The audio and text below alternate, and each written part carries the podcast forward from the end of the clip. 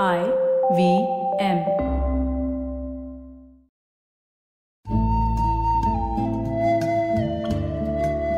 IVM के Hindi travel podcast टेढ़े मेढ़े रास्तों पर आपका स्वागत है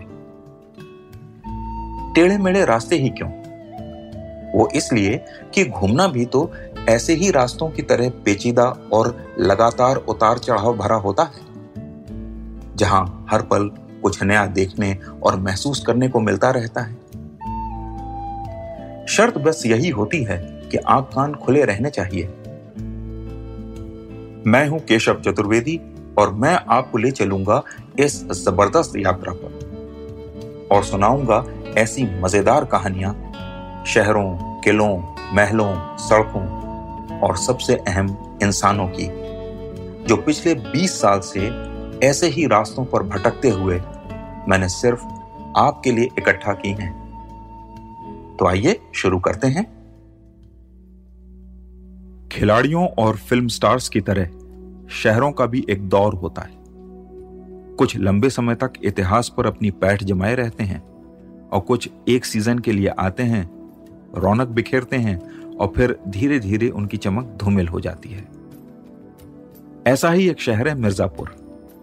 जी हाँ इस नाम की वेब सीरीज़ तो आप सभी ने देखी होगी। लेकिन असल में यह शहर ना तो उतना गंदा है और न ही वहाँ इतना अपराध है। असल में यह उत्तर प्रदेश के कुछ सबसे शांत शहरों में एक है। अगर इसका इतिहास खंगालें तो पाएँगे कि यह ज़्यादा पुराना भी नहीं है। हाँ, यहाँ मौजूद विंध्यवासिनी देवी की पीठ तो सदियों पुरानी है। साथ ही विंध्याचल पर्वत श्रृंखला में मौजूद गुफाओं में भित्ति चित्र बताते हैं, यहाँ कम से कम अठारह हज़ार साल पहले जिसे मध्य पाषाण काल भी कहा जाता है, उस समय भी आदिवासियों का निवास था। इन गुफाओं की खोज अंग्रेज़ अफसर आर्किबाल्ड कार्लाइल ने की थी और उसी के हमवतन अंग्रेज़ों ने मिर्जापुर शहर को भी बसाया। असल में 18वीं और 19वीं शताब्दी में कोलकाता से लेकर बनारस तक गंगा के रास्ते ही व्यापार होता था।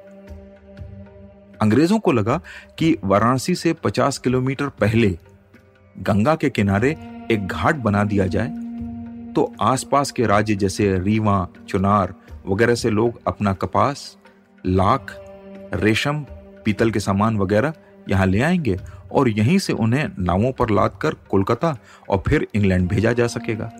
उस जमाने में पोस्ट ऑफ़िस में लगने वाली लाल रंग की सील के लिए लाख का इस्तेमाल होता था। और ये मिर्जापुर के आसपास के जंगलों में इफरात में मिलती थी। इसकी पूरी दुनिया में मांग थी। तो साल 1735 में ईस्ट इंडिया कंपनी के बंगाल के गवर्नर जनरल मार्कस वेलेजली ने बरियर घाट नाम का एक पक्का घाट बनवाया। इसी को स्थानीय लोग आजकल बरिया घाट कहते हैं। अंग्रेज़ों ने इस जगह का नाम मिर्जापुर रखा। अब कुछ लोगों का मानना है कि मिर्ज़ा नाम फारसी के शब्द अमीर ज़्यादा से निकला है, जिसका मतलब होता है पैसे वाला लड़का। लेकिन कुछ लोग मानते हैं कि यह स्थानीय देवी मिर्ज़ा के नाम पर रखा गया है। खैर, जो भी हो, इस शहर ने जल्दी ही बड़े बड़े व्यापारियों को आकर्षित करना शुरू कर दिया। उन्होंने अपने यहाँ घर बनवाए और यहीं से दुनिया भर में व्यापार करने लगे।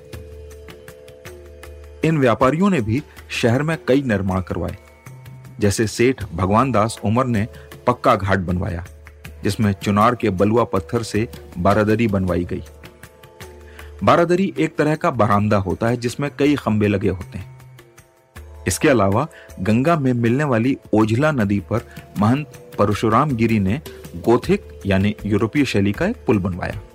कहा जाता है, इस पुल की कुल लागत जितनी आई, उतनी महंत जी की एक दिन की कमाई थी। तो एक दिन की आमदनी उन्होंने पुल बनाने में लगा दी। ऐसे ही एक और सेठ थे, पंडित शीतला प्रसाद उपाध्याय। उन्होंने शहर में एक सराय बनवाई। शीतला प्रसाद के ही पोते हिंदी के प्रसिद्ध कवि बद्री नारायण चौधरी प्रेमघन के रूप में जाने जाते हैं। अगर आज आप शहर जाएँ तो पाएँगे कि सराय का तो अब नामो निशान ही नहीं रहा। हाँ बलुआ पत्थर वाला घाट आज भी है, और साथ ही ओजला नदी पर बना पुल भी।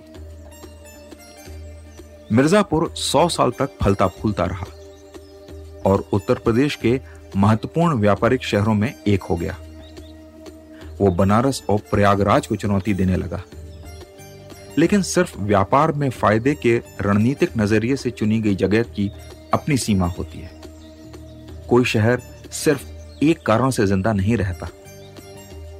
उसे इंसान की तमाम दूसरी जरूरतों और महत्वाकांक्षाओं को पूरा करना होता है। और मिर्जापुर ने कभी उन जरूरतों की ओर ध्यान नहीं दिया। लिहाजा जब बदलाव की चुनौती आई तो शहर ने उसके सामने खुद को असहाय पाया।